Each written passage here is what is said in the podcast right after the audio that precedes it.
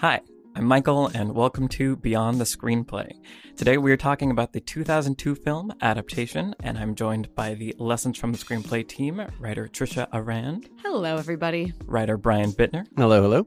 and for this video, director Alex Calleros. Hello. So, adaptation is a movie about a guy writing the movie that you're watching. And as a writer, I feel like it's a very cathartic watch because it really captures the insanity and the stress of writing a screenplay. And so, way back when, like within the first year of starting the channel, I had the idea that it'd be really fun because people request a Charlie Kaufman script all the time. And it was like, okay, Mhm. well, doing a video essay about the screenwriting of adaptation just seems like a natural idea because it's about screenwriting. So wouldn't it be fun to do a video about me trying to figure out how to do a video about adaptation? Uh, I also like that when I when I joined the team, I was like, you know what you should do, and you're like, yeah, I know. oh, way ahead of you, buddy. well, I feel like it's it's it does just seem like if you know the movie and you like are in on the idea of the channel, it's like a natural idea if you like Mhm. kind of spend a little bit of time Right. thinking about it. But it's easier said than done, or Mhm. easier thought than executed. I guess. Definitely. I mean, yeah, I think you pitched that to me very early on in the channel, and I immediately just got like those kind of movie chill excitement about it. I'm like, yes, you must do this. It's got to be a very special video, and we have to do it like a hundred percent. You can't just do it like halfway. We got to commit and like actually make a movie about Michael trying to make an Lessons from the Screenplay video. So, and I think uh, we did it. yeah, as kind of the end of last year was happening, it was clear that we were going to hit a million subscribers soon. It was like, okay, I think this is the perfect time. People are familiar with the channel, and I think we have all the resources and we can tackle it. And so that's what we did. So that's how we ended up with our adaptation video. And part of what was fun about making the video was getting to revisit the movie adaptation, which I hadn't seen in a long time, and Mhm. just remembering the mind trip that it is watching that movie. And uh, yeah, there's just so many things to talk about with it. Yeah, I hadn't seen it in a while either, and I really, really just loved it the second time. I think I only seen it once. And when he gets to that midpoint moment where he realizes Mhm. the only thing he's qualified to write about is himself, and it cuts to him talking to the recorder and describing what you've already seen in the movie. It's just it's like that's what I live for going to movies, I think, is it doesn't have to be meta, but like that midpoint moment or that twist where it's Mhm. just like this movie's giving me so much more than I even signed up for Right. and it's just going to keep giving me things I didn't even know I wanted. And Yeah. adaptation does that in spades. So Mhm. it's just such an enjoyable movie. Yeah. So good.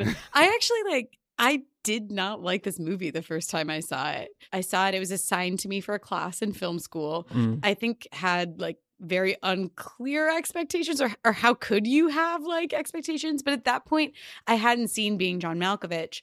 And so you kind of it's not required reading to enjoy adaptation by any stretch, but it definitely will like inform your viewing of adaptation if you've seen it.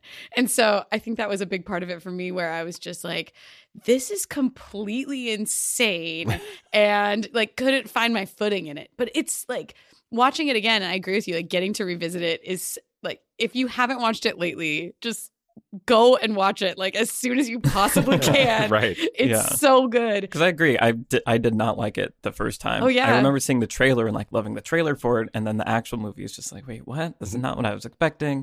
But yeah, Yeah. I think on a repeated viewing, once you get it, it just it's so rewarding to watch it again. I saw it in the theater uh, with a good friend and a girlfriend at the time, and I loved uh, being John Malkovich. It's still one of my favorite movies. Mhm. Mhm. Um, so I, you know, I had a good like I knew who Kaufman was at this point, and um, I just remember leaving the theater being like, "That was cool." like, and, and then uh, my my girlfriend at the time, who disclaimer, very intelligent person. I'm not, you know, Yeah, yeah. but she was like, "It was such a beautiful movie until it turned into just kind of a corny like Oh. action movie," and I was like, that, "That that's the what."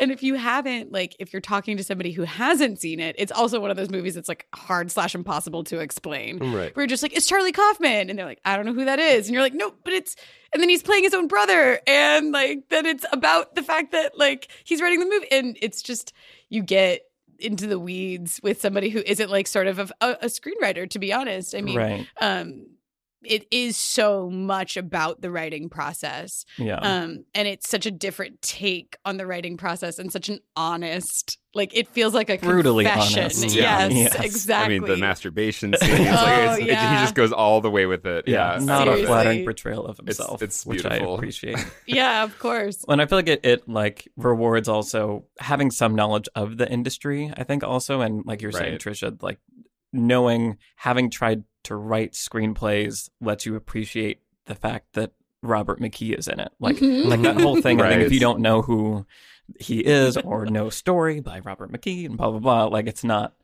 the same kind of rewarding experience that it is when you know. Right. it's just so great. I think there's there's nobody better than Kaufman at at kind of describing the like existential crises of the creative, neurotic, intellectual, which for better or worse, I feel like we all identify with here.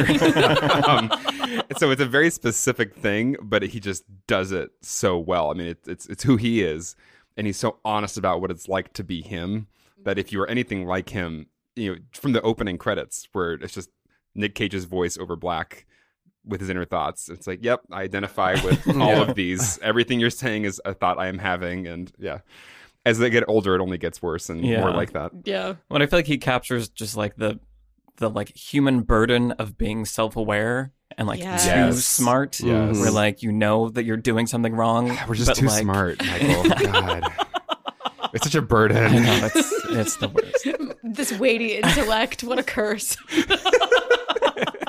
but th there is an interesting like like issue with it where it's like you can be I don't want to say even smart enough as much as over analytical enough Yeah. where Mhm. anything any idea you might have you can see all the way to the end of failure to the point of failure and you can see Exactly. multiple points of failure and then somebody who you might consider to be you know less intellectual or whatever well they're just going to go do it and it's going to get Right. done you know and they're through doing it, it- it's sort of like the zach character in the video you know not Right. which again it's like he just did stuff and saw what worked where meanwhile like you know you're thinking so much about so i think we've all experienced that it's not necessarily about intelligence as much as just being too worried about everything you know yeah, which that's a much better way to put it. Yeah. and and I, I will say that that's why Michael and Zach were just so like innately perfect for this Mm. meta movie about adaptation, you know, movie about a movie about a movie, because it, I mean, they literally are that in real life.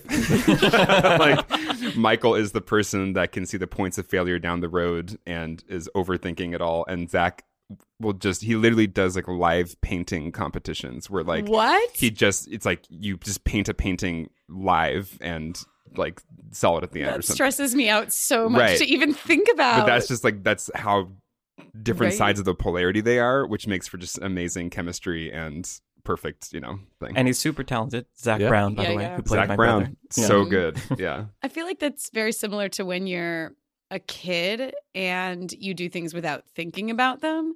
Um, it, it has to do with like risk assessment, essentially, um, which when you're a kid is still developing in your brain. So you are not able to properly assess risk and therefore when you like are climbing a tree you don't think about like what even if I fall Right. And Yeah. even if you do fall, like if if that thought even crosses your mind, it's still just like, okay, I might have like a broken bone or something. It, it's never like, oh, I could die. Right. Right. You don't have that like sense of mortality in the same way that you Hmm. do that develops as you get older, which is a good thing. Uh, like developing that sense of mortality, it keeps us all from doing absolutely crazy things as we get older.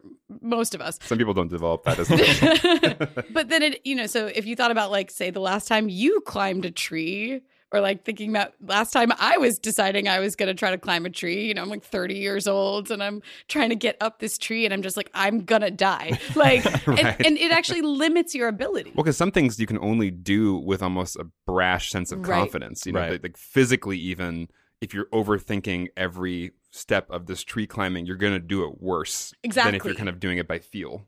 Right. Yeah. Yeah. You're not sort of intuiting your way through it. You're like over analyzing it at every point. Yeah. And you're, again, yeah, got to be a worse tree climber and also probably more likely to fall. And then Which if is you the just sort of part, yeah. scrambled up. Yeah. See, now, as a child that very early understood the risks of doing things, my counter argument would be rather than being a bad tree climber, You just know not to go in the tree where you could potentially fall, and then you're fine. But then you never climb any trees. I, I just picture, I just picture Michael's mom going like, "Michael, honey, why don't you climb the tree?" And he's like, "Mom, listen, right.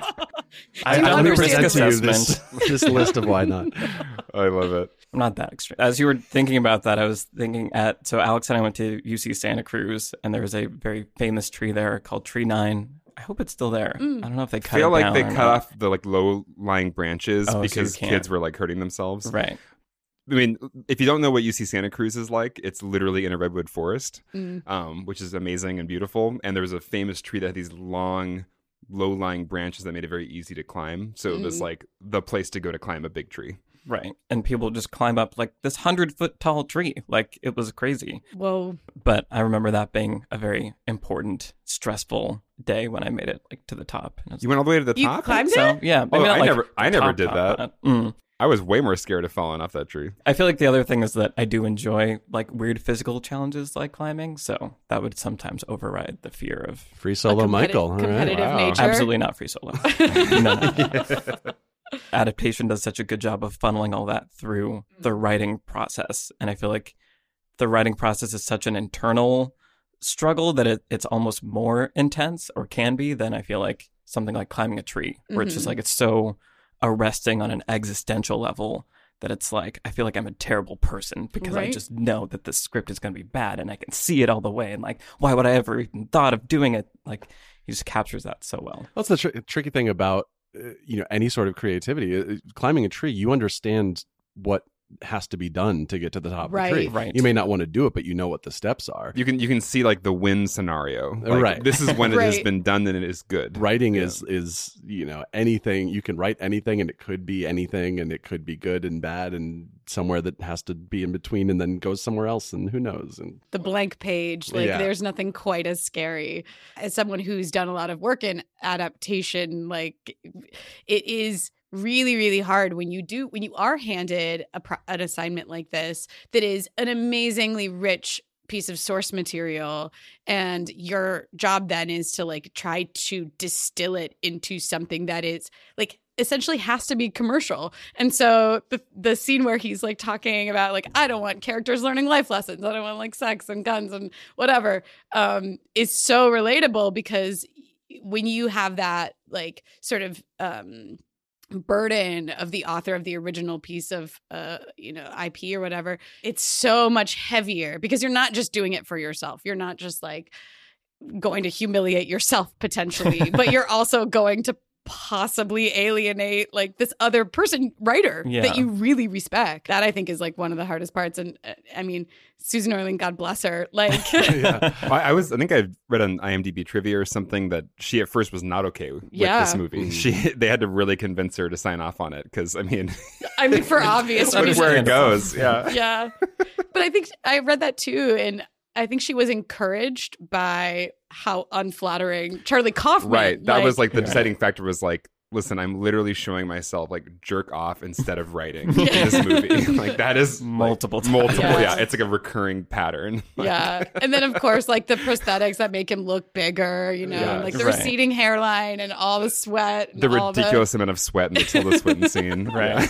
Yeah. exactly. And Meryl Streep is going to play you, I'm sure. Yeah. A little bit. Yeah. Yeah. Soften Even though by the end she's like doing, you know, That's orc- true. orchid drugs with Chris Cooper. Right. It's so bonkers and wonderful. Well, and there's something LaRoche about is a fun character though. Don't you think? Um, yeah, there, there's something also interesting about that I relate to with his trying to adapt something, like you were saying, Trisha. Of this, this, I feel like books are allowed to be other things that movies aren't or Mm. Yes. can't be as easily, and I think there is a frustration sometimes of like I have this really cool idea for this thing and I want to make it a movie, but you kind of realize that like it can't be what a movie is like the conventional structure and the way a movie plays out like some things just don't work in that and that's a very frustrating thing and i think you can feel like it's you know you've taken this upon yourself and now you're letting yourself down and you're not good enough and i I feel like that the spiral that comes from that is also captured really really well And on on the flip side, in some in some ways, I feel, and I haven't actually done an adaptation of a book or anything, so I have no Uh-huh. idea what that's like. but I feel equally horrified with the it's all coming from me starting Mm. place of just like there's you know, I I find directing and editing really enjoyable because it's like you're not the origin source of mm. everything. You are taking and you know, it was really fun to take the adaptation script that Michael wrote and we all brainstormed and great. I like this script. I think it's funny. I, I get what it's doing in every scene. Now my job is to figure out how to best portray that through the shots, through the acting, all that. But if it's just I have to come up with something out of nothing, I have to shepherd it through the entire process until it is the perfect version of itself and ready to be made. Yeah. Like I don't know how to do that. Like I know how to take a script and like direct it, Mhm. but it's yeah, writing is such a weird, lonely, uh, almost just overwhelming uh, predicament that you're in. Whereas there's a momentum when you're doing other Mhm. steps of the filmmaking process. yeah. Well, and that's why I like I why I also like those steps and editing especially I think is where I have the most fun because it's like I'm putting together like a puzzle and I have all the pieces, all the pieces are there, so it's just about how do I put it together to make like the finished product. Well, and there's constraints because it's like they've already Yeah. shot it. I mean, there might be reshoots, but for the most part, this is what you have to work with. So now it's like, how do you make this the best thing it can be? Right. And that's once again, it's like climbing the tree. Like I know what that looks like. Right. There's a there's a point where it's like we've done all we can with this footage. It's the best it's going to be. Right. But when you're writing, it could always be better. How do you know when to stop? Like, should it all be thrown out? Trying to put the puzzle together while you're also designing the pieces for the puzzle Right. without knowing what it's going to look like in the end. yeah. Yeah. Well, and and it is one of the things about screenwriting. It's a- it's such a unique um storytelling format that is n- absolutely and i think we've talked about this before but absolutely not translatable to any other kind of storytelling Th- there is not a one-to-one translation ratio from any other piece of material or source material. Um you know they say that like short stories are actually a little bit easier. Um like Mhm. sort of the short format of a short story translates really well into a feature length script which we see a lot. Like i mean sci-fi is jumping to mind for me. Like all of philip k. Dick's stories have been like Mhm. movies Right, now you know? Right. and so like the struggle in terms of like that trying to parse okay so what is um, thematically necessary? What is the feel the tone the what are the characters that are absolutely necessary and critical to telling this story? And then what sort of like doesn't fit into all of that? And that in itself i mean i can't imagine i haven't actually read the orchid thief. Has anybody at this table actually read it? I feel like they give a good impression of it within the movie itself, Sure. where you, Yeah. you kind of get what it is, which is it's not a thing that should probably be a movie. Right. It's not a narrative right. kind of a right which is uh, of course like the essence of the struggle right um but yeah it, it- trying to like for example right now i am trying to adapt one of my own plays into a screenplay and it is i just feel so frustrated like because it's fundamentally something different. So when you choose to tell a story, you also select the format and ideally those two things are a perfect match thematically, which I actually obviously really think adaptation the movie is. It is perfect for that. Perfect. Yeah. But you know, you tell a story as a play because it is a play. You tell a story as a novel because it is a novel. Like in order to fully explore whatever it is that you're trying to explore or say whatever it is that you're trying to say as a writer, you choose the medium to be the perfect format for that. And how it it can be maddening trying to like make those two like switch from one to the next and try to retain all of the essence of what it is that is so crucial. Sometimes you'll see a, a movie that was adapted from a play, and it's a bunch of people sitting in rooms talking. Right. Uh, like Proof, I think, is a good example. Fences. Yeah. Really. Yeah. And, it's just like, but you have this other medium. If it's just going to be the play, then just do a play. Like, why? You have more you, area you can cover with this. You know. hmm Yeah, and that is always like really, really challenging. You know, Mhm. um, whether you're doing your own work, like I am trying to do. I, I'm honestly maybe just going to give it up and just be like, we're doing a play now. Um, but yeah, whether it, it is something that like y- your own work or whatever, it's still like that translation is the hardest part. And so I really feel for Charlie Kaufman when I mean eh, when I watch this movie, just I can't imagine.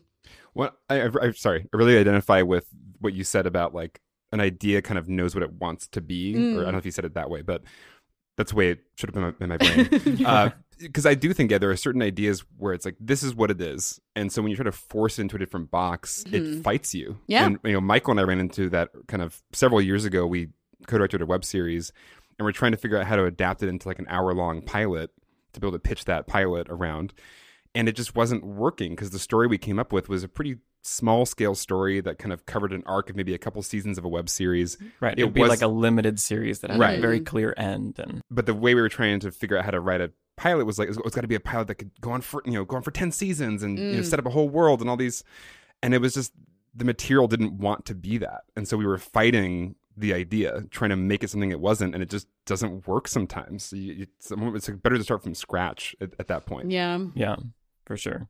One of the things I was thinking about when you were talking, Trish, is the, the relationship between theater and film. I've always found really interesting. And my former roommate and really good friend, Scott Martin, um, was a theater director and directed a lot of theater. And so it was really fun. You know, we moved to LA together and he was like doing theater and I was doing film. And we would kind of have these like late night conversations about like, what is like storytelling and what is Mhm. directing and the differences. And something that he, he said once that I've always remembered is like in theater, you know, you can have two actors sitting on black wooden cubes in a black space and be like, "We're driving a car," and the Yeah. audience is like, "Oh yeah, okay, cool, we're driving a car." like I see them, they're driving a car, and as soon as you point a camera at them and you watch that footage, you're like, "No, they're not They're not driving. a car. They're just sitting in a black room. Like doesn't make any sense." Yeah. And, And- and then even when you have the the role behind them, if it's not done well, even, Right. even if you're like, no, there's scenery going behind them, but like I can see that it's like green screen or whatever. Yeah. It's like you your brain suddenly like hyper focuses. We're in theater, it's just it's theater of the mind. You're like, sure, you're in a car, it's fine. Right. Yeah, and that's just it's always been an interesting dynamic to think about. I think theater activates or allows the imagination to be activated much more than Yeah. film does, which Mhm. just makes things very very literal right away. Well, it's much more participatory. Like, y- it's that, you know, you're never going to have the same play two nights in a row or whatever because the audience is essentially participating in the storytelling process. And for me, the biggest difference, because I write a lot of both, um, the biggest difference is that in a play, you don't get to direct where the audience looks. So, like, you can present all kinds of different um, characters and points of view because the audience is literally viewing it from a myriad of different points in the audience and you don't get to control where they look. And so the, in film i think that like you were saying alex about the directorial process uh, you are essentially interpreting i mean and, and this is the directorial like imperative anyway is to interpret an already written piece of work but you're interpreting it visually and you are stitching together what the audience is focusing on that's essentially what you're directing in Right. order to tell the story but you don't get to do that in a play which is both beautiful and also really really um i think a lot of people who maybe come to screenwriting without starting in theater have trouble with the translation back the other direction again because they're fundamentally different media Right. I mean, yeah, every time Scott would be like, you should direct a play. I'm like, no, I could never do that. like, so much of how I think about movies is, you know, where's the camera? What is it looking at? Like, what is the information being conveyed at any given moment? And that's just like, that's the only kind of storytelling that I've spent time looking at and investing in. And so to just, yeah, have people doing things and you can't control what anyone's looking at or like, Right. do another Yeah. take or like, For this split next screen scene, this can and- we do another put the audience behind the Right. Everyone pause. Everyone get up out of your seats, move to this part of the room, and then we'll Yeah. continue. Yeah. Well, and speaking of directing, though, I mean, adaptation Spike Jonze is masterful here. I just am so impressed at not just the way that the camera like moves or presents the information, um, but you know, a huge part of the directorial process is working with the actors, and obviously we have some of the best performances from any of these actors. I mean, Nicolas Cage in this movie. Yeah, and his brother. They're both right, great. and his brother. So, so, so good. Yeah.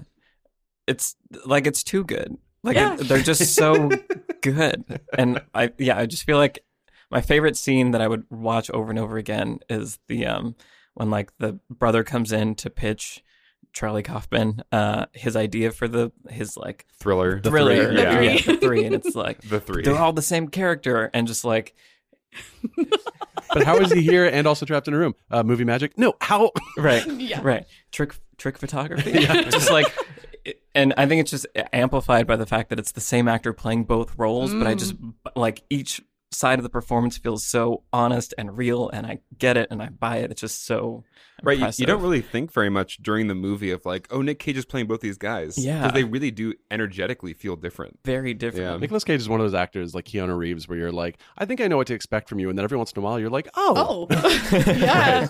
Well, I was reading. I I wa- actually watched an interview with Nick Cage about this movie, and he was saying that um, these- sometimes people come up to him and tell him that they love Donald so much. And They're like, "I love Donald. Donald's so relatable and amazing and fun." And he said, "You know, I don't remember playing Donald actually. Like when I think back on this movie, he was so keyed into the Charlie character. You know, and he interviewed Charlie Kaufman like." hours and hours of tapes just and he would have charlie like act he's like how does it look like when you're angry and charlie's like okay and he would get angry and stuff like that wow um Oh, I love it. and and then you know nick cage loves to say loves to say this but he charlie asked him to destroy the tapes and nick will say that he burned them. He set them on fire. It's so dramatic. But yeah he was saying that like he doesn't really remember playing donald. He was so focused on charlie. And then he also would say depending on how he like woke up that morning like if he woke up like sort of happy and like feeling good on the right side of the bed whatever he would ask to do the donald scenes first the donald side of Nice. the scenes first And which is always what you up- want as a director for your actors. like, Can we just not do Hey, anything we were going to do? If today? they're, if they're gonna give me that performance, Yeah. I'll work Yeah. with them. Yeah. yeah And then yeah, if he felt bad, he would do the Charlie sa- side of the scene first or whatever. But it is like you you never get confused about who they are, Right. Because Nick is so confident, like in who they are. He never forgets who is who. He really, really knows who is who at every second. Like the, every bit of their physicality is different, and you're saying their energy is different, and so it's not in any way confusing. They look exactly the same, but it's They're amazing. different people Yeah. So like, why didn't Spike Jonze and Charlie Kaufman make more movies together after this? Because I just I I want more. I want more of this pairing. Like I, I feel like it's one of those combos where nothing from Charlie Kaufman's script is missed by Spike Jonze. Mhm. Like Mm. every layer of subtle comedy is done to the perfect degree. Like Maggie Gyllenhaal in that scene where she's Yeah. having breakfast with him, the way she's like, "See, I knew he would like it." Like, yeah, like, having a little celebration. Like every one of those little subtle beats is played so perfectly by everybody involved. They were they were gonna make uh someone uh Amy Pascal I think had said you guys should make a horror movie together, and then Charlie Kaufman started writing this like movie that was like scary not um, so much as a traditional horror but more just like it's about death and it's about like things that are scary, um and Spike was going to direct it and that sort of slowly slowly slowly became Synecdoche New York, but by the time it actually was gonna it was ready to be made. Uh, Spike was committed to where the wild things are, Oh, and then. Charlie directed it, and then since then he's been directing his own stuff. So it's like it's not that they necessarily aren't doing things together as much as Charlie sort of like is like I know how to direct a movie now, so I'm going to go do that. But I agree, I would like to. It's like, yeah, I prefer the combo personally. Yeah, Well, and it was interesting reading this the script of adaptation and seeing what what had changed and like Mm. what got kind of rearranged and you know the whole like you were saying Alex the opening monologue where you're just hearing Nicolas Cage like speak like that wasn't in the draft that I read anyway. I think part of that combo and what makes it strong is that he's able to take the Charlie Kaufman this is what I wrote down and it's insane and translate it into a very like enjoyable movie. right, because Charlie Kaufman's scripts are like almost unhinged to read. So, you know, I remember reading it, times. reading Eternal Sunshine. I'm Yeah. like, where's the grammar? What's happening? Oh yeah. Yeah. I mean, Yeah. the thing about Eternal Sunshine is you look at it and it's whole chunks of like just pages and pages of just dialogue and no action lines about what you're looking at whatsoever. And so that's all Michel Gondry. He was just like, what if we shoot it here and we shoot it there and we cut back and forth because so little of that was in the Kaufman screenplay. Yeah, it, I feel like that's why he's done. He did two with Michel Gondry, right, and Mhm. two with Spike Jonze. I feel like you need that sort of really strong visionary, like visual director, somebody like those guys to work with Kaufman. If if he's not going to do it himself, you know, It's Um, kind of like the Fincher Sorkin thing that I loved about the social network also, where Sorkin just writes Right. pages of dialogue right. and it's like Fincher's like, okay, I, I will shoot this. I will put all the things on screen. There- Yeah. there's certain people where it's almost like they're as much as it sucks to say, their best work is when someone kind of reins it in a little. You know, Right. Terry Gilliam is one of those people where it's like if you let him do his own thing, it becomes just like whatever. But then when the studio kind of steps in a little, you know, if they step in too much, you get the Brazil ninety minute happy ending cut. But they step in a little and be like, what if we sort of turn this a little bit more into a movie? Then you get something that feels a little tighter. I think you know. Yeah. Um, the interesting thing about Kaufman is he actually, in real life, does sort of rail against structure and formula and that kind of thing, which cutely uh, John Yorke and Into the Woods like is like, yeah, but here's the entire act breakdown of being Right. John Malkovich. You know, he's like he says this, but then he actually does it in his movies, which of course is exactly what adaptation is. Um, but you get the sense that he's not against structure as much as he, he's against just being conventional and being boring and that kind of thing. You know, he's he's like if you're too conventional, then every movie becomes the same and it's boring and blah blah blah.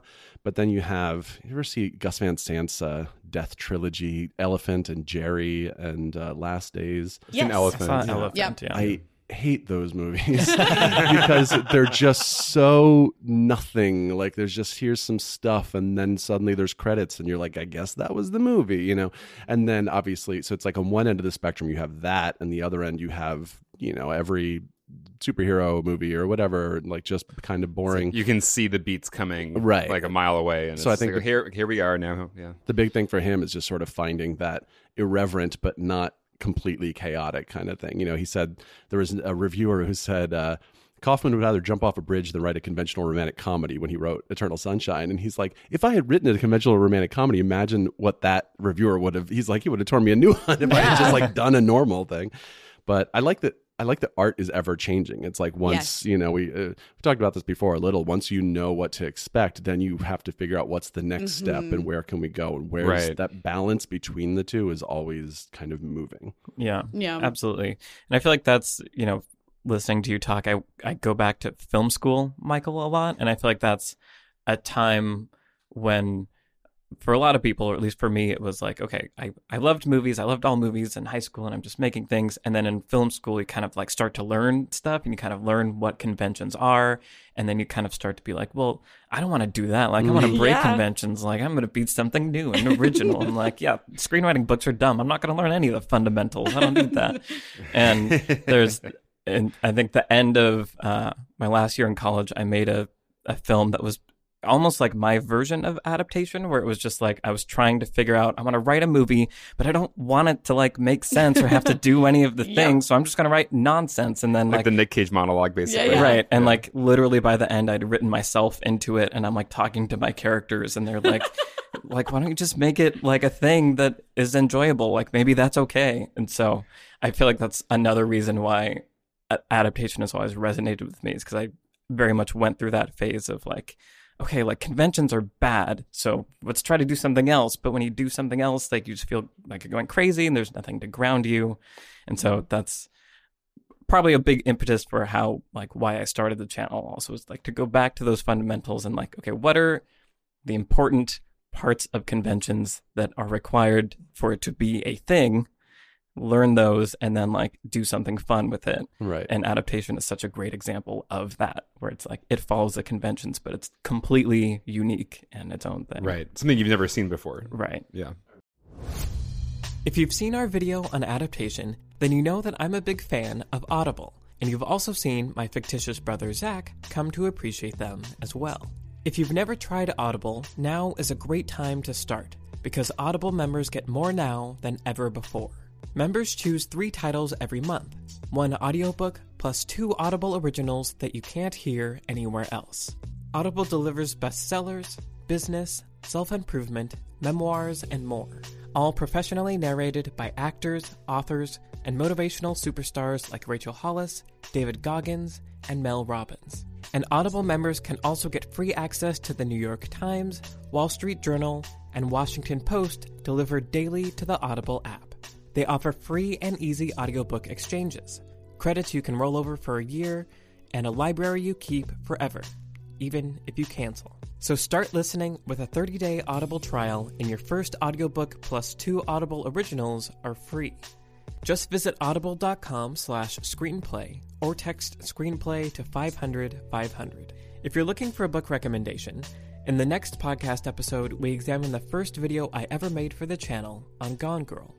So you can download the audiobook for Gone Girl for free today and be ready to follow along with our discussions on how the book was adapted to the film. So once again, visit audible.com slash screenplay or text screenplay to 500 500 to get started. Thanks to Audible for sponsoring this episode of Beyond the Screenplay. I remember my uh, 11th grade English teacher, Mr. Bliss, who was he was that one teacher that you have who like kind of makes you think about things. And the first day I was wearing khakis and like a t-shirt, kind of dressed like pretty normal, Mm-hmm. but I was the kid in high school who often didn't dress like that. You know, the nail polish and the black leather pants and all this kind of stuff, and the Black eyeliner. leather you know. pants. Oh yeah. Awesome. Wow. So then on the first day, he was talking about conformity. He's like, I'm looking around the room. You guys all look pretty conformist, you know? And everyone kind of looked at me a little. And, and, uh, and I was like, oh, I could come in tomorrow wearing something very nonconformist. He's like, yeah, but if you did that simply to prove a point, then you'd be conforming. And my mind went, and it's so it's like that weird thing of like, if you try not to be conventional too hard, then you're doing the same you might as well be doing conventional it's like just and charlie kaufman he talks a lot about the truth he's like look i just want to find the truth here Right. I'm not trying to make something that is one way or another. I'm trying to make the thing that feels like it's supposed to be, you know? And for him, that you know, having listened to a few different interviews with him and read a lot about him, for him, I think that resides in its honesty. Like, Yeah. not so much truth with a capital T necessarily. I don't feel like he's trying to say something about life Oh, or no, yeah. politics or like anything like that. He's just trying to say something honest about himself and the world in the way that he experiences it. Um, and it's it's just so beautiful the way that this movie is so human and like absolutely you know we we talked about how unflattering it is and how just absolutely brutal the portrayal of the characters are. They absolutely not trying to look good um and trying to say something about themselves but from a place of true love and curiosity for humans and all of our sort of like foibles.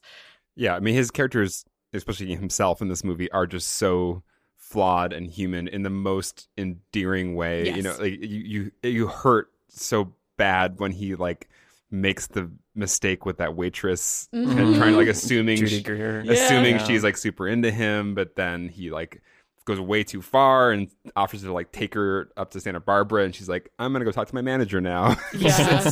And you just he just captures those like horrible, embarrassing moments so empathetically. It's it's few movies do that as well as his do. Well, Nick Cage has said that that scene he finds particularly painful to watch. Like he it even hurts. yes It hurts. is Yeah. humiliated when he watches that scene, which is just like, oh my god. But even LaRoche too. Like LaRoche is so I mean, he comes across as this like crazy, you know, eccentric and whatever. But then when you hear that story about what happened to his two front teeth and um, you know, losing his mother and it's heartbreaking.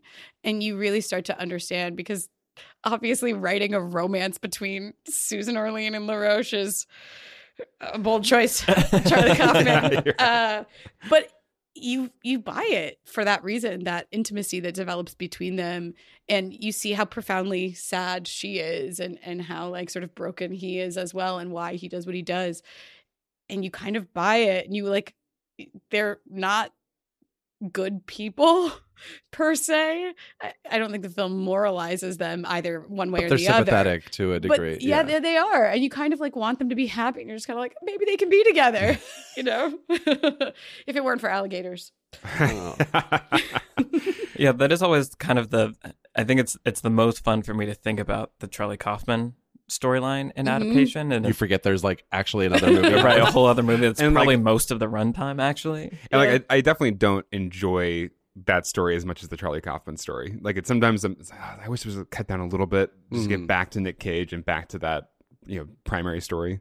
Um, Who- as much who- as I love Meryl Streep, Right. Whoever Chris thought like anyone would ever be like, can we get away from Meryl Streep and get back to Nicolas Cage? Like, yeah, because they they do go into a lot of detail in the whole Orchid Thief story, Mm. and it's it's like I don't know if I need this much of this story. I, you know, I just need the the basics, and, and I love Meryl Streep's character, and she's also another exploration of a different side of that New York intellectual. mm-hmm. Here we all are being very smart together, but are we just kind of lifeless and I loveless? and love the scene with her and her like other like intellectual friends. and they're, Yes. like like kind of ripping apart LaRoche and being like, oh, like oh, he's such a fun character. Oh, it's so ridiculous, and it's Mm. it, it. I feel like I've been around people like that, and I, I don't like it when people are judgy of other people. And there's, I feel like somehow in that scene, it's conveyed in a way where it's like I just feel sad for all those people, and it's just Right. like it's it's really like like what are what's the meaning in their lives? right you know? exactly Yeah. like their meaning is trying to take down this other person that it's already like a had tragedy yeah there's a lot of layers happening there Well, and I think that comes back to what I was saying about curiosity because I feel like a that essentially curiosity is a loving response Mm. um where you can if you're looking at someone and trying to understand them instead of passing judgment on whatever it is they're saying to you or like you were saying passing judgment or trying to pick somebody apart and eh, which of course is always just about whoever is doing the judging right? Trying Right. to make themselves feel better and their insecurities and whatever. Exactly. Curiosity if you're looking at someone and instead asking well why? and wondering about this person and wondering about their humanity and their story i feel like you end up at a place it's a loving place and it's a place that this movie like invites us into particularly. It invites us into because susan orlean as a character is positioned to be curious about laroche. She has to be. That's her job. So she goes down there and she starts asking questions. And so, this idea that asking questions about a person or about experiences and asking questions about life is sort of what humanizes us. And that's why this movie doesn't feel mean spirited. In as like Mhm, sort yeah. of grotesque as the characters can be, it still feels really warm, even when it gets like a little outlandish, you know, it feels really warm and yeah, we relate to it so hard. Like Charlie Kaufman's so lovable as a character, right you know? even if you just like if you read a list of the things that he does in a movie you would not be like this is This this, is is, not person. describing someone that i have warm feelings toward in this Right. moment Exactly. yeah and his brother's death scene is always i was i i'd kind of forgotten that there Mm. was so much emotion behind that and that like his brother gets to like teach this very like deep Yeah. life lesson uh, you are what you love, not what loves you. yeah Because in the back of your mind, you're also giggling. You're also Right. going, "Oh, there was Deus Ex Machina," like he said, and this Right. character who's dying is not a real person, you know. But also, like, if you're focused on the world of the movie, you're like, "Oh, but this is actually a very sweet scene with like some like a little bit of like philosophy in it." And And they never wink at the camera. They never Right. ever They like play break straight. the reality that the characters are occupying, which we talked about when we were working on the adaptation video that we wanted to shoot. We were like, how self-aware do we want to be? How like much do we want to nod or wink at the audience? And it was a really good call, I think, Michael, on your part, where it was just like not at all. Right, because there, there was a period where, if you want to say, start talking about the yeah adaptation video that we made, uh, we were thinking about, oh, there, we want to build in these lessons from the screenplay lessons into the actual short as it's happening.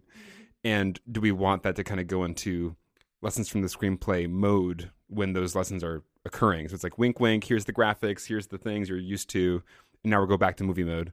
And Michael had a really strong vision of no, we're going to, once we go into movie mode, we stay in movie mode. And I, I think you're right. I think it did work. yeah, we had uh, bef- back in January the four of us and our producer Vince, you know, Yeah. our our our guy, yeah our guy The- the guy- He's- Our, our he's- guru. Vince. the guy behind the guy. um, the five of us got together and we just like came up with just such a long list of ideas for what this thing could be. Is it going to start as a short film that then turns into an LFTS video, or is it going to be the other way around? And uh, and of course, I pitched a lot of like the zanier things of like, and then Michael looks into the camera and says, "Audible, you can get it on Audible," you know. And uh, I really wanted the Spaceballs moment where, as you guys are editing the video, you see footage of yourselves editing the video. when is this? This is now. And you turn and you wave, and the camera's behind you also. and uh, I think it was a good call that we kept it, you know. But I just like my my sort of zany brain just like started going, getting really excited during. There's so many this. possibilities. Yeah, exactly. yeah it's a hard call to make because like those things would also undeniably be fun like so it's it requires a lot of discipline to be like yes this would be funny and enjoyable but it's like breaking the bigger thing that we're trying to construct so we have to not do the fun thing at like all these different turns, and it was very interesting process writing the whole thing. That's exactly what I was going to ask about. Talk to us about writing the script, Michael. Yeah. Well, yeah. So it was. So we had our meeting, the five of us, where we broke down, kind of just mapped out the major beats of a short film of like inciting incident, desire, like what does Michael want, and like where does he end up? What's the climax? And it was really weird talking about myself. That it's not me. That it's the character, and yeah. Um, but I feel like that's kind of where we arrived at like the Zach reacts video because you know it, it helped to have adaptation as a template Yeah. to compare to the whole time, and so it's I have this friend Zach Brown, and he looks very similar to me. So it was like, okay, of course there has to be a brother character. So how can we use that? Um, so we kind of yeah, we threw out a lot of ideas, and then uh, like a month later, and kind of end of February, first week of March, maybe uh, Alex and I kind of went through the outline again and refined it while walking through IKEA because I was trying to buy. Oh, that's right. That was like I'm gonna make a standing desk, and you need to buy some other stuff. So right, there was a lot of I guess I guess we'll do our writing meeting at IKEA. right. So there was a lot of walking and talking. Um, It's aggressively adorable. It is. but yeah, so and that's kind of where we honed in on the theme because the kind of the big challenge is what is the thing that Michael's trying to do that uh, can be bought as a lesson that he still needs to learn because in this world lessons from screenplay exists so it's like it can't be like he's never written anything before uh, but that is a, a lesson that's universal and useful to people and so we kind of arrived at like you know michael's flaws that he's trying to be too perfect and uh, procrastinating because he's trying to figure out the best thing to do but he can't doesn't know what it is so he's just going to procrastinate and ultimately he needs to learn to just start writing. Um, so once we had I like that you're discussing this as though it's completely an affectation Right. or just so so separate A, to- a, from made, you. a totally made up story. It Totally totally made made up up. It also helped that we had the medium of YouTube where lessons from the screenplay exists on this one, not the end of the spectrum necessarily, but this one end of YouTube that's more, you know, uh, crisp and educational and mature. And then there is this other end of YouTube that's sort of what Mhm. inspired Zach Reacts. Of, you know, so it was like we could use we could use the medium of lessons from the screenplay as sort of its own character or setting of the video itself and i think that was fun because we started talking about we had a lot of talks about what would zach's youtube channel be you know because Right. there's so much so much stuff to choose from out there on youtube Well, I think what worked so well about the video was it really was a adaptation of Mhm. I, there, that was not my intent. It was an adaptation of like the movie studio split of like I want to make a sprawling, uh, moody orchid thief Mhm. art film versus the three. You know, Yeah. Right. It's like what's the, what's the YouTube version of that? It's like the perfect video essay versus I'm gonna walk around the block and like yell into a camera. yeah. Right. Um, so and eat fire hydrants Right. Yeah, and it was. I feel like yeah, once we figured out that that was my journey, and you know, figured out Zach's channel, it was like the perfect, like you're saying, Alex, the inverse of like if I'm trying to like plan and be super meticulous, Zach's thing is that he doesn't think at all. He just goes for it and like just starts doing things. Um, and so once we had that breakdown, it was actually the script came out pretty quickly, and I think part of that is getting to write myself and yeah. you know, it, I think it's useful that adaptation features voiceover so much because I wouldn't normally go to voiceover, but voiceover is very useful Yeah. to just be like, this is what the character's thinking right now. right. And I know exactly what that character's thinking in this moment because that character is me. It's one of the best moments in adaptation when mckee McKee's McKee, like, right. yeah, God help you if you use voiceover or something like that. Yeah. in the middle of his voice Yeah, exactly. It's so good. Yeah. I wanted to try to find a way to work that joke in here, but couldn't quite figure out where well to put it. did you guys ever as i said you should reach out to robert mckee or brian cox to be in the video we didn't. We failed to. yeah you do guys are so lazy Had a limited time to work with. Yeah. Yeah, because the the writing of the script happened like the first week of March, basically. But it, it came out really quickly and and Trisha, what you were saying earlier about Nicolas Cage feeling like he didn't even like remember playing the brother character. Mhm. I feel like I had a similar thing where like you didn't play the brother character wow, I really don't Guys, remember Michael's it. losing then. but in, Definitely was worried about your sanity during some parts of this process. I mean, it was a pretty super clear. dizzying Yeah. thing to be like sitting and writing the video and trying to write the scene where I'm trying to figure out how to write the video that I'm trying to write the like Yeah. Well, about I re- about a movie that's about a guy trying to figure out how to write the movie. right. And I remember in the workspace, the night that you were going to hit a million, we were all in the workspace, like watching the counter climb. But at that time, you were also writing the script Right. about how you're about to hit a million subscribers. It's just like, I was all kinds of tripped out. It was so It was surreal. very The surreal. universe folding in on itself. Yeah. Seriously. Just to finish my thought about what I meant by so me relating to Nicolas Cage not remember playing the brother Right, right. character. Oh right. writing the brother character was like the easiest part for me actually Mm. and so for me i think it was because you know i know me and i know those thoughts and i was so tuned into like what is michael's character experiencing right now that it was actually really easy to just like flip the switch and be like what's the opposite of like what is the thing Yeah. that would most annoy me and i know exactly what it is and here it goes and so it was like the zach character felt very effortless whereas like the thoughts that michael is having felt like it required a lot more thinking. It's so meta. It's Yeah. exhausting. It's But exhausting. it must have been a little relaxing, at least, to be able to separate and be like, "This is the character of Michael." For sure. You know, Yeah. because obviously it's like we took him to, at least in the pitching and everything, we took him to places that were not Right. Mike, not real life Michael. It was here's the the movie version. One of my favorite things about the movie is how kind of mean you are because Michael's one of the nicest people we all know. And I think it's just in the same way that Charlie Kaufman is brutal with himself. It was just, it was fun to see you do this kind of cartoonishly uh, irritated version of yourself uh, with Zach. And another thing I learned from directing this short was just how how well it works. Duh, to have two characters put together that are exact opposites. Mhm. Like Yeah. it's so much an obvious screenwriting lesson, but I so rarely push characters that far for some reason. It's like, well, I want to be realistic, so they're they're going to be both like normal people who are just a little bit off. But no, just go all the way. Like have them be Mhm. complete opposites. And how much fun is that to watch? Every single scene was so much fun to direct and to edit because the energy was so clashing between the two of you. When when Zach told me his character was based on Mr. Peanut Butter from BoJack Horseman, I was happy. I smiled for three days. That was a good choice by him to to base yeah, it. I, I- you know, I, I love um, Collateral, Fight Club, first first uh, season of True Detective. You know, it's like take these two characters who are polar opposites, put them in a room together, and see what happens. You know, I think that that's it's fun to watch. Yeah.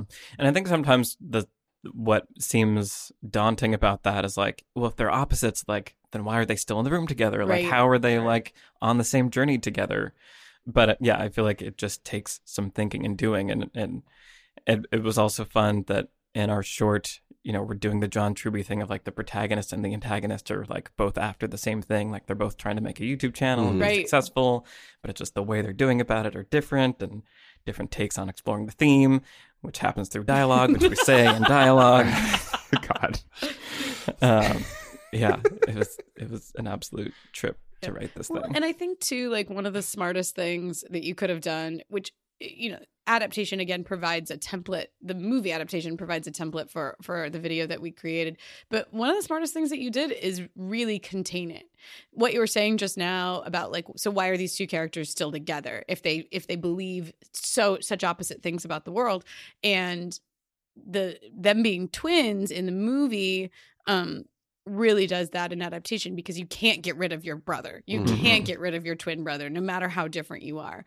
And so that really by adapting or by borrowing that Mhm. from adaptation, it, it creates the same containment. But also, you guys just shot it in this very apartment where we are now recording this podcast, which is your real apartment. right. And obviously, there are like budgetary issues and time constraints and all of that stuff. So, operating within that like box essentially, but it does also really keep the story focused.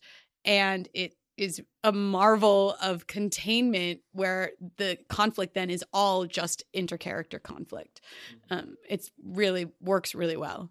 And something that really surprised me when it all kind of came together and we cut it together was it was like, wow, I'm actually feeling a little emotional by the end of this Mhm. movie. Like, when you have the apology scene with Zach, it's like we've It's been on a, been on a real journey with these two. this is really this is really something, which I was surprised about, you know, because I went into it my expectations being was I'm going to do the best job I can directing this, and the you know the end goal is that it's just a really mind blowing, fun surprise video for your fans. And so when it came together. I think it's a testament to the writing, to you and Zach and your chemistry. Just it was like, wow, this actually was a journey that I enjoyed going on. It was, yeah, it surpassed my expectations. It was such a pleasure watching you guys work. Also, like Yeah. Alex, especially like directing. It was like you were you're not afraid to have fun, but you also knew we were on a time. You know, and you you had your visions, and you were uh, happy to try different things and everything. And it was just like everybody who the crew and everybody was just really professional. And I was really glad I could like be here for a day on it. Yeah, And it was so- one of the most pleasant Yeah. film, like short film shoots I've, and I've been on so many uh, uh, short film shoots I've ever been on. Um, and I think part of that is obviously you and Alex are really good friends and know each other really well. Zach's a good friend. We, all of us here, work together quite a bit. So there's a lot of rapport going and also a, a singularity of vision. Um, we knew what we wanted this movie to be. You knew what you wanted this short film to be.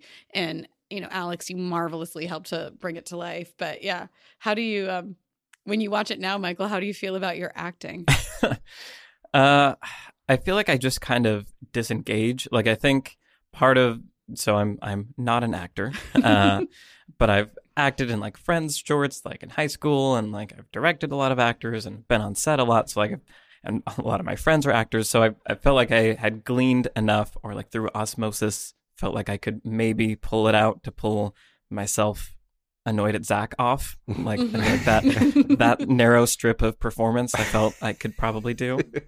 Um, but I feel like doing the channel, one of the things I had to get over first was having to listen to my voice over and over again. Mm. And so I think you, I just kind of like disassociate where it's just like, okay, I mean, that's my voice. I know that intellectually, but right now I'm just editing this voice. And then as I've had to do the like end video things where I'm on screen for a little bit, I've kind of had to like, okay, that's what I look like. That's what it sounds like. That's fine. I'm going to disassociate. I can't do anything about it. That's, that's what it is. Um, so I feel like for the most part, when I'm watching it, I don't feel like, oh, I'm watching myself do all these things. It's just like I'm watching the images happen, except for Mm. the apology scene with Zach was I think that's the one scene I don't like watching because that's like the most like dramatic Yeah. scene, Little and I feel like actory. right that's the Mm. only time that I'm like I'm trying to act here, and like I can see it, and I know that I'm not doing it, and it's painful. So that was I had to edit that scene too, and that was pretty rough. Mm. I, I feel mean, I will- the final cut we got of that scene. you- Yeah. you, play well in it. I- I'll, I'll say I I am very sensitive to it's what I call bad acting things, you know, because I studied it and I watch for it a lot, and I can tell when someone doesn't know what they're doing, and like I was expecting a little bit of that, you know, like sort of like an acceptable amount where you're like, oh, it's a YouTuber like doing a thing, and I didn't see any of it, like uh, so I was really impressed. It was Thank really you. it was really fun. I actually got to do a little bit of voice acting myself on the set because so all the scenes of Michael's voiceover, he has to act. Oh yeah, I got to play it too. You got to do it Yeah. too. Isn't You guys- it fun? You guys both got to be different versions of Michael's interior monologue. right. We're like his shoulder angels and like Which I feel like we are in real life because we, you know, we provide feedback for Michael's scripts. So And it was- was like Which one is the sup- devil? Is what? What? I know. It's probably Let's me. not go there. uh, it was that was super helpful. I feel like that was the other thing that was nice about this script is that there wasn't a whole lot of dialogue for me to say. Mhm. Like speaking and acting is very hard, is what I've learned. But like sitting uh, on the ground, and I'm just like, okay, I've been tired, I've been stressed out before, so I can like think that, and then literally Trisha or Brian is there narrating the thoughts in my head. That's if you. If you're gonna act, that's how I would do it. If you were So- gonna write something for yourself, So it was like it's Michael reacts. no.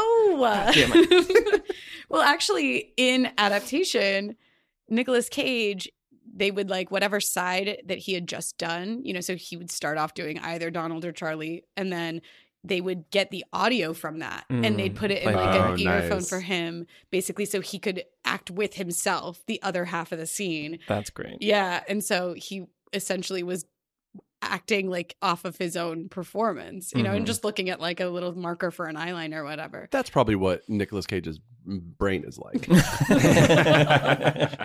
he just hears like another version of himself talking from somewhere. Well, and that's what was also great about having Zach Brown there. Like Zach is as Alex said, like that's just who Zach is. Like turned up a notch for sure, but Yeah. like that is his energy. Mhm. That is our dynamic when we get into that. And I've directed Zach a lot, so I think it was fun for him to just like like I'm on his level now, and like his role is to annoy me as much as possible in every single scene. yeah. So it was it was very easy to just react to Zach. Yeah.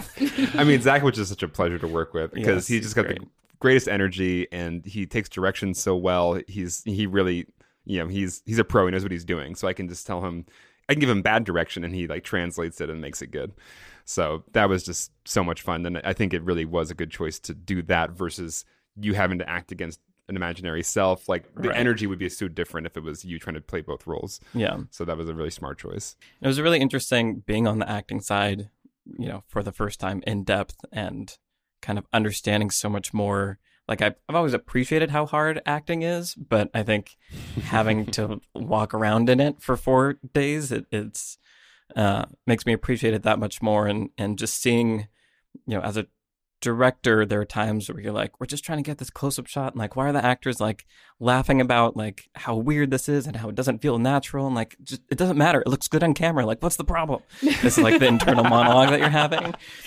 and I remember distinctly the scene where I'm lying on the ground looking at uh, my iPhone and having that moment of like, this is my magnum opus.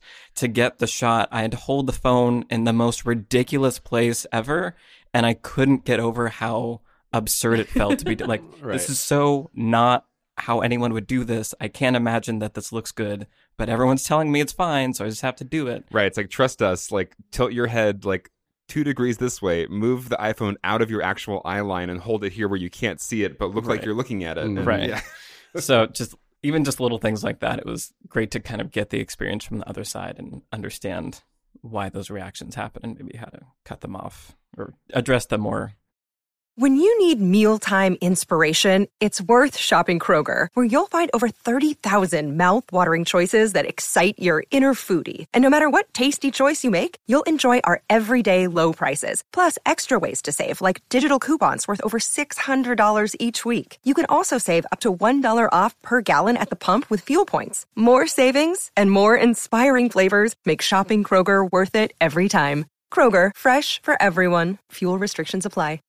Any other acting lessons that you took away from doing it? Um, there was a lot. It's hard to kind of remember now because we've been out of that mode. But I, I think I understood the importance of brevity, and that's something Alex and I have talked about as directors. That when you're trying to explain something to an actor and you're trying to make adjustments, it's easy to kind of overcorrect and try to over explain to be like like I really am trying to like make this as clear as possible. So I'm going to say all these things, and I found that many times when I was in the scene and we were between takes getting direction, I felt like the more information I received, the more like confused I got, and like I just wanted a little bit.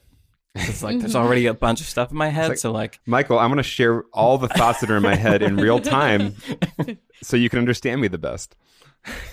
I guess And that's not always the best. sometimes Yeah. that was obstructive, but but sometimes it was also helpful. So I don't know. Right. Basically, acting is hard. Right. Is Yeah. the thing that I've and it's, it's and it's a good it's something I do want to work on as a director too is is I'm a very pro verbal person I think is like the psychological word for it um where I my thoughts become clearest as I speak them whereas if I keep them in my head they actually get more confusing. So I need to find a way to protect my actors from that uh, when they only want to hear the little, the core truth of the thing they need and not all the steps in my head to get to that core truth because that could be a bit overwhelming. And the other lesson I'll just say is that I many times have worked with actors who like we do a take and they're like, "Ugh, I didn't feel that. Like I was not experiencing that right at all." And it's like, "No, that was the best one." Yeah. And they're like, "What are you talking about? Like that I wasn't in it at all. It didn't make any sense. I wasn't in the moment." It's like, "Doesn't matter. It looked really good on camera and it worked out." And it feels like they never feel satisfied with that explanation. And so then I kind of experienced that where like, you know, in that Zach scene where I'm trying to like apologize, like I was trying to like go to these emotional places and like I would watch the take back where like in the moment I felt like I was really experiencing this and really wanting him to like forgive me and all these things. And then I'd watch the take back and I'd be like my face didn't move at all. Like I'm not emoting anything. Uh and so that was one thing. I did have to push you because I think you're not somebody who's super expressive when Right. you're fe- when you're feeling emotions. Me, I'm like a like a really open book where it's like if I'm like concerned about something, people are like, "Are you okay?" Yeah. yeah. But but I think you're more internal, and so it's almost like you have to be more showy as an actor. Right. Yeah, like I, it to read. I found that like the less I was feeling it, actually, the better it seemed to read because like yeah, my natural reaction when feeling emotion isn't to express it largely for a camera. Mm. Uh, when I was uh, in college, my acting thesis was to do a one act play. And- And because I wanted to hurt myself, I chose a David Mamet 90 minute long play where it's Oh. just me and this other woman on stage the entire time. oh man, Um, and when we finally did our little like one act festival, we did it three times. And after one of the performances, I said, "Oh, that was that felt great," and she said, ah, "I didn't feel good." And the second performance, complete opposite. She felt great, and I didn't feel good about it. Third performance, both of us felt bad about it. And I was like, you would hope that would be the one, right? and so we both felt bad about it. But then I talked to um, someone in my class who had who had to like sit through them and like be there in the audience and saw all three and was like, they were the same. It was fine. Like it was great. You know, what are you talking about?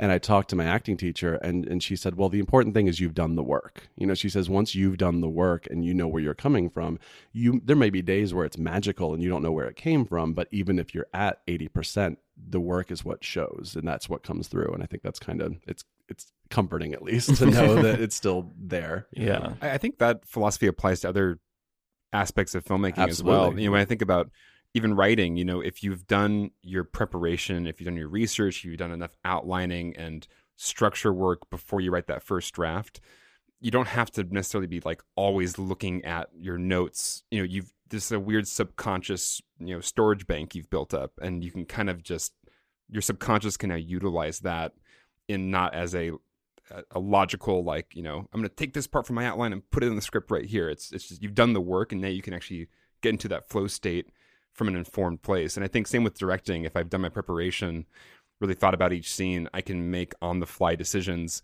that seem like they come out of nowhere but they actually are informed it's just that Right. subconscious you know work has been done Yeah, it comes back to process. Like we all develop our processes differently in terms of how we create something or do creative work.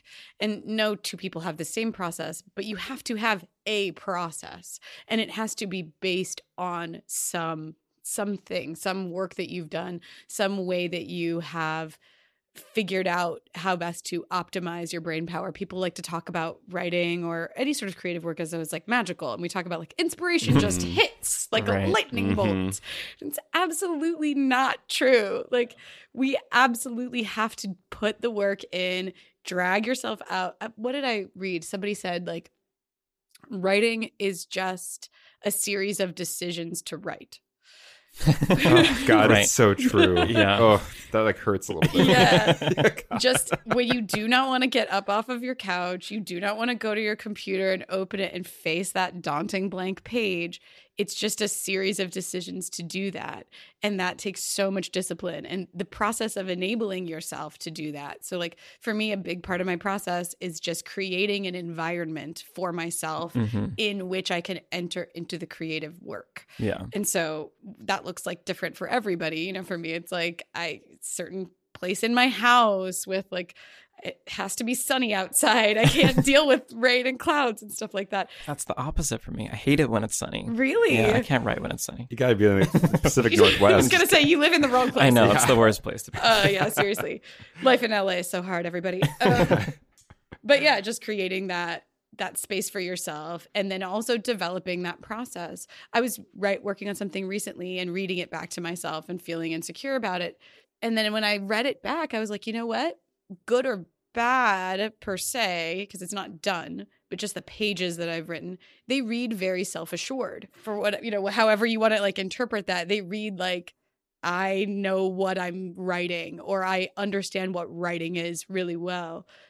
Only now because I'm 12 years into my career, you know? Right. And so, like, you might catch flashes of brilliance and stuff. And you, we talked on Goodwill Hunting about how young those guys were when they wrote that. But then we also talked about the process and how long it took. And that's just about maturity and developing and discipline and all of that stuff, which is not very sexy, but unfortunately very important. And for me, I think it's also feedback. Like I think that's why Yeah. having all of you guys is so helpful, is because often, you know, I finished the first draft of the adaptation script and I by the time I finish something, I have no idea if it's good or not. Just like, mm-hmm. okay, these are words. I put them in that order. I don't know. The the feedback is either going to be like, this is terrible, start over, or maybe people will like it.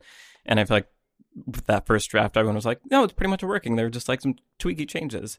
And so I think having building some kind of uh, yeah like support system to provide feedback for when you need to like kind of get snapped back to objectivity is helpful and and going through that feedback process in a way that is helpful and think we've talked about that before but yeah for me feedback is a Yeah. really big important part of Well, and, all and of I, I think taking feedback and not not taking it as oh god, I'm not good enough. Like this, like it should have been perfect already.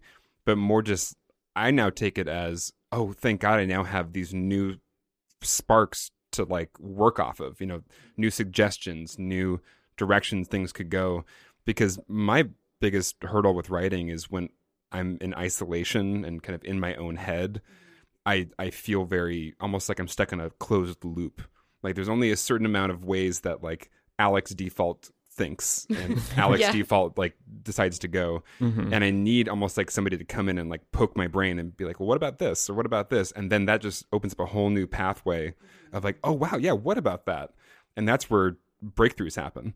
And I just yeah, I just don't know how to do that on my own. I need other people to come in and poke at me. I find there's a point of the writing process where when you go back to try to do a revision or something, you your brain just Mm-hmm. it's like it's out of focus. Like I stare at the, what I've written and I'm like, it, I can't even look at it anymore. I don't even Right. understand it anymore. And then it's like that's the point where you need someone else to give you feedback to make you go, oh, okay, now I can sort of revisit. And you know, maybe you have to open up a blank document and start re- completely from scratch just to kind of get it to like refocus. But it's like there's a certain point where your brain becomes ineligible to like Right. give yourself any Yeah. feedback. yeah or you, you just read it and it's like, well, this is just what it is, and I can't see how it could be anything else, and th- Yeah. so I guess I give up. And I think that's why time is an important element for me. Like whenever I'm writing a script, like I try to leave a day where between a draft I have a day off, or like Mhm. at least I go to sleep and then come back to it the next day. Because I think having time lets me have that perspective, and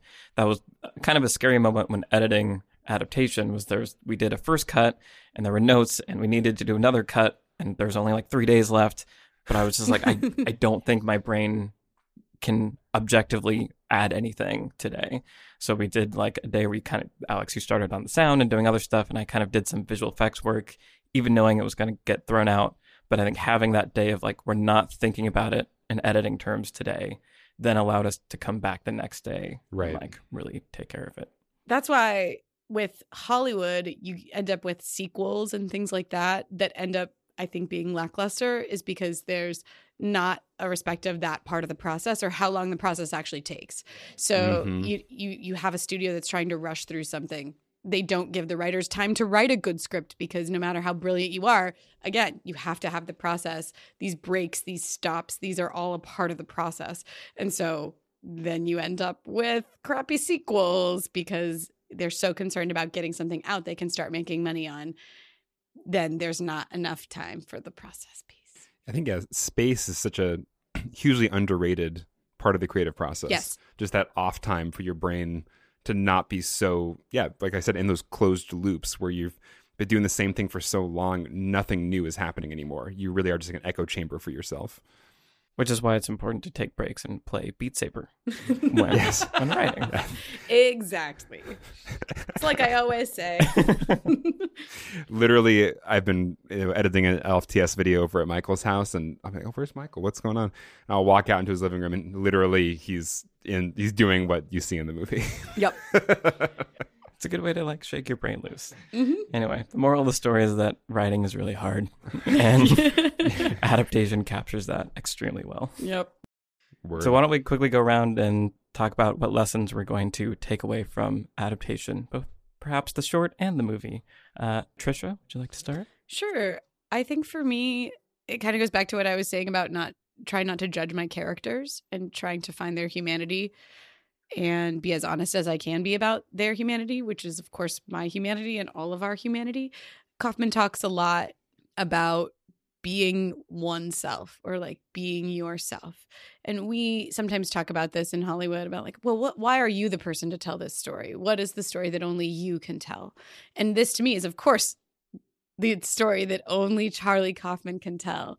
And it is going, you know, Charlie when you read interviews with him, he's like, "Is it is it useful to anybody? Could it possibly be useful?" And he worries that in the movie, like this is right. narcissistic and self absorbed, and it couldn't possibly be useful to anybody. But when we're being the most honest about ourselves, is when we are being the most useful because we recognize each other's humanity.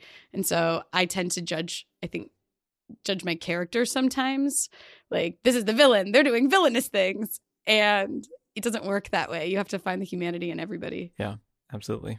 Brian? So there's this interview that Kaufman did for Wired in 2008 when Synecdoche, New York was coming out. And the interview was two and a half hours long, and the interviewer actually just put a recorder there and, and recorded the whole thing and actually just put it online. So you hear these guys awesome. like hanging out and uh, ordering food and whatever. And it's actually very Kaufman esque because they, they end up talking about the process of interviews. so it's like an interview about being interviewed. Um, but then the the interviewer brings up this idea of recursion, which is uh, like a logical problem, something that contains itself. Uh, so if you look at Malkovich and Eternal Sunshine, you have a character going into their own brain, and adaptation is about writing the movie that you're watching. And Synecdoche, New York, Philip Seymour Hoffman wants to make an, a theater piece that contains his entire life, which means he has to get someone to play himself. But then he realizes there's this guy following him around, so he has to hire someone to play the guy who follows him around, you know, uh, and that kind of thing. And uh, and it's really cute because Kaufman goes, "Do you know uh, Paris, Las Vegas, that casino?" And the and the interviewer is like, "Are you are you going to say what I, I think you're going to say?" I had the same idea, and he's like, "What do you mean?" He's like, "Las Vegas, Las Vegas," and Kaufman's like. Yeah, what's your idea? And he's like, it's a it's a casino in Las Vegas where you go inside and it's all Las Vegas. And when you get to where the casino is, there's a tinier one. And Kaufman's like, that's my idea. and it sounds it sounds sort of corny, but it's like sometimes the thing that sounds gimmicky is actually this is like the lesson I'm finally getting to. Uh, the, the, thing that sounds gimmicky is like that's actually okay to do it if you handle it well. Something like writing a movie that you're watching sounds stupid. It sounds like that's goofy, but it's like it is goofy, but it's also like you can you can get away with it. You know, um, Chuck Palahniuk in Fight Club 2, the graphic novel, uh, wrote himself into it, and it's mm. really stupid. But at the end, uh, he decides to kill off Tyler Durden. So Tyler Durden comes out of the book and to murder him. So it does oh, pay off. Uh, I'm like, that's actually kind of cool. Um, but the, one of my favorite um, British comedies, uh, Peep Show, yeah, uh, where it the it's every every shot is from the character's point of view, and you hear their internal monologue and stuff, and it sounds Olivia Colman, one of the first yes, things. exactly. I, um, but uh, it sounds really corny, but it's like once you start watching it, you forget about that aspect a few minutes in and you're just watching a comedy. So it's like as long as you're not focusing on the gimmick, you can get away with things that are kind of gimmicky. Well, and if you choose them for a very specific reason to make a comment exactly. on something that the gimmick addresses right. or is already embedded in the gimmick. Yeah. Awesome. Cool. Alex? Uh, well, my lesson is probably more from the short film process, but also can be applied to any good movie, I would suppose which I think as a director, just remembering that simplicity works. Really, you know, I think sometimes, especially thinking about yeah, film school us, like oh, I'm gonna do like so many layers of things in every scene. It's gonna be like the Matrix, where something symbolizes something, and uh, you know, the shot's gonna be really weird because it's like a cool weird shot. And I I went kind of back to basics with this short, where I, have been reading this uh, David Mamet classic book called On Film Directing, or on directing film and you know I didn't resonate with all of it. It's a little bit old fashioned fuddy duddy in some parts, but he does just really hammer home. You know, your job as the director is very basic. It's like, what is the idea of this scene? What is the one thing the audience needs to get from this scene? Every shot you choose is just communicating that idea, and that is your only job. Stop with all like the frills and bells and whistles. Like that's your job and it was really fun on this project to go into the you know shot listing with that in mind of you know this scene is about michael being really irritated with zach interrupting his you know researching. So what is just the best series of shots to do that? And it was rewarding to see it come together in the edit where it's like okay yeah i i just went into each scene with that intent and each scene actually played. Because we've had a lot of experiences michael where we've we've tried stuff out in a short film. We get to the editing room and it's like oh the the scene isn't playing like we imagined it. It's just kind of falling flat, or is the audience going to get it? And it just reminded me that just the simple, straightforward, get the idea across, and then it all will just do the work for you. Um, is my lesson. Yeah. Yeah. And I can confirm of like when we started editing it, it was really nice that it was just the scene played and there was all the right shots to tell the story. Like there was a shot of like this moment is about me and Zach, and there's a shot of me and Zach, or like this is the shot of me reacting to the computer, and like it, all the elements were there to enhance what the scene was about. So very good job. Thank you. Yeah. uh, well, that was kind of going to be my lesson was the simplicity thing. Oh, sorry. Um, but I think it, I think maybe I can talk about it more from the writing perspective of of we we've touched on it before, but the the simplicity of you know in this story, there's you know my character is very simple, and uh, people bring knowledge of me from the channel into it, I guess. But as far as like in this world, in this narrative, my character is a guy that is stressed and wants to make the best thing by this time, like, and that is all. And Zach's character is you know his opposite. And like they're just very simple but in a way that I think doesn't mean that they're one dimensional and I think finding I think basically that's kind of what I'm trying to arrive at is that you can have simplicity without uh, having a one dimensional character where it's Right. like give them a simple simple singular clear desire but like the journey that they go on takes them to places where they express other parts of their character. And I think that's And the and the way they go after that desire is, right is how they do it. three dimensional. Yeah. So I think that yeah, trying to really embrace that and explore that because I think that that was the most re- rewarding part for me. I think of finishing the short was that I felt like each scene pushed my character to do the next thing and like to learn the lessons in a way that felt that you could buy into it. And I think part of that was making the desire very clear and simple, and the theme and lesson very simple, and yeah, just pushing it as far as you can with that. So simplicity is good. Mm-hmm. Cool.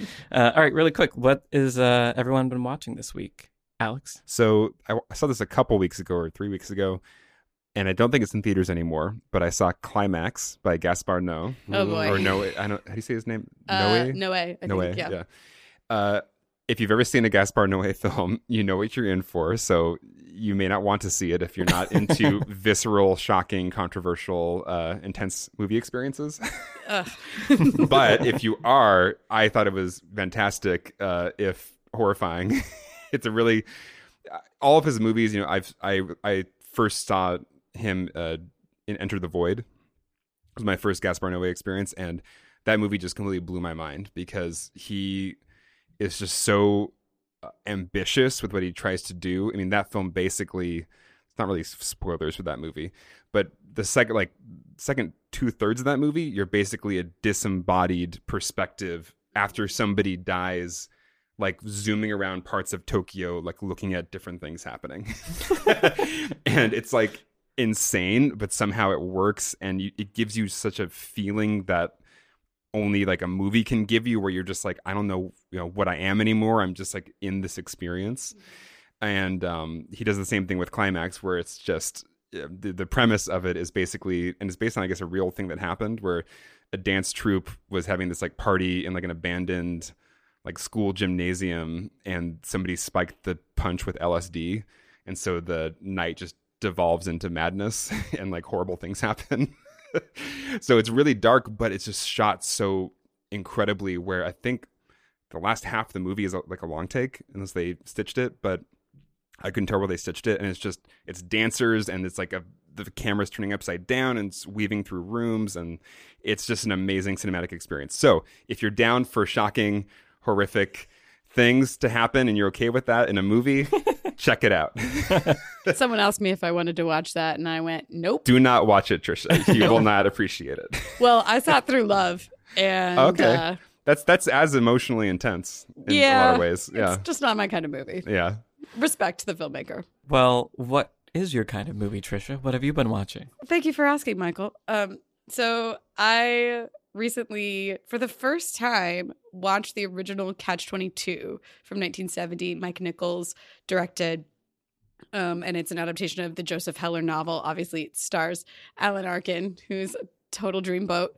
and I mean, every like t- everybody's in it. I mean, Anthony Perkins is in it. Young Jon Voight is in it. Like, every, it's so good. Um, and I'd heard that it was not good. The the book is one of my favorite books of all time, and for some reason, I let that get in the way of me actually watching this movie. Like, I don't know. Somehow, some people said to me like, "Oh, it's don't watch the movie. It's no good. It's no good." And it, it- of course, it would be challenging material to adapt because it's you know, of course, if you don't know, it's about American soldiers uh, they're actually pilots in the in North Africa fighting in like the Mediterranean theater during like World War II. And it's about the absurdity of war. Like all war movies are sort of about the horror of war, and it's certainly horrifying, but it's also hilarious and absurd. Um, and so the logic is really like uh, circular and it's absurd, you know. Um, and the the book is really challenging. So I was expecting anybody who was going to be making this movie to fail at it. But honestly, I really liked it. I thought it worked really well. I was also interested. George Clooney is making a mini series that Oh, is he's adapting it, which is worrisome. Having seen Monuments Men, so we'll see. I liked Good Night and Good Luck. yeah, we'll see. Um, I'm excited to check out George Clooney's version of it, but you can also check out 1970 version of Catch 22. Awesome. Brian? I like George Clooney's uh, version of Charlie Kaufman's script, Confessions of a Dangerous Mind, Yeah. although Charlie Kaufman did not. I know. Yeah. Yeah. Um, so a friend of mine uh, invited me to see a screening of the new Harmony Korine movie, The Beach Bum, uh, which stars Matthew McConaughey, Isla Fisher, Snoop Dogg, Jonah Hill, Zac Efron, Jimmy Buffett, and Martin Lawrence. Oh my God. I want to see this. I think I really want to see this. I will not say it's a good movie, but everyone in the world should see it. It's like uh, Harmony Korine has what he's it's called liquid cinema. It's like when a movie focuses more on a mood than a story or characters or making any freaking sense. You know, um, think about like Drive, Scott Pilgrim, Quantum of Solace, Fear and Loathing, like mo- very different movies, but all movies where it's like this sort of emotional mood or like through line of the movie is as much a a point of it as the story itself, if there is a story. Um, but uh, so the movie was really interesting. But then there was a Q and A afterwards with Harmony Korine, Matthew McConaughey, uh, Stefania LaVie Owen, who plays his daughter in the movie, who she plays the straight role in the movie and was the straight role in the Q&A. She was the only one being like, "Hello, I'm a young actress. I will like to answer your questions." Everyone else. And then Jonah Hill showed up because he was driving by the ArcLight, texted Harmony Korine and was like, "Hey, I'm driving by the ArcLight. Congrats on the movie." And he's like, "We're doing a Q&A in 10 minutes." And Jonah Hill's like, "I found parking on Sunset, ran in, and here I am." so he wasn't even prepared to he was just hanging out like, "Hey guys, I'm here too." the Um, most LA thing that's ever happened. Oh my but god! but then it's like the Q and A. Like I I I felt like I was in a dream that I couldn't wake up from because like if you've seen Harmony Korine interviews, you know that he's like not interested in like answering your question or whatever. So the interviewer who was trying very hard to have a keep- Q and A with him. yeah. The interviewer is trying very hard to like keep it all together. He's like he's like what was it like shooting in florida? You know your second movie you shot in florida. He's like oh i like florida. I live there. There's sun. They have taco bell. I like taco bell. And you're like, Oh like god! it was like that was all of his exhausting. answers which was nothing compared to matthew mcconaughey who gave the most Matthew McConaughey answers to every question. Like the character's name is Moondog, and the interviewer is like, like, uh, so do you think there's a little uh, little Moondog in you? And he's like, well, I hope so. I think there's a little Moondog in all of us. You know? uh, Moon, Moondog's a poet, and this movie's a poem, and life is poetry. It's a poem of joy. and uh, Moondog experiences a crisis in this movie, but he doesn't give it credit. And if you don't give credit to crisis, then crisis doesn't have credit. Time is a flat circle. Love is the fourth dimension. All right, all right, all right. Like I'm not exaggerating. It was like that. Reassociating. Yeah, And- and my that friend- sounds amazing. My friend and I walked out of there, and we felt high. Like we were just like Right. I feel so. We were walking down Hollywood. Hollywood Boulevard to the Star Wars bar, so none of that helps. You know, No, it us to, like, feel grounded. Yeah. Uh, but yeah, we we just we felt really weird for about ten minutes. Like the movie was weird, the Q and A was weirder. Wonderful. Wow. Wow. Well, you should have gone last. What are you watching, Michael? Uh, uh, on Monday, uh, I saw Us, uh, which was interesting, and I have a lot of thoughts about. Uh, it seems like a trend I've noticed is that if you really loved Get Out, you don't like Us, and if you were kind of like about Get Out, you seem to really love Us. Um, so take that into consideration when going. I, I thought it was really interesting. I thought there was some good directing by Jordan Peele. And I would say the first 20 to 30 minutes I loved and I thought were great. And then it kind of becomes what it becomes. And it has a lot of problems, I think, mostly on a like script story level. So, but it was, it was an interesting experience. And I think it's a fun movie to have seen. And I think, again, a lot of people really, really love it.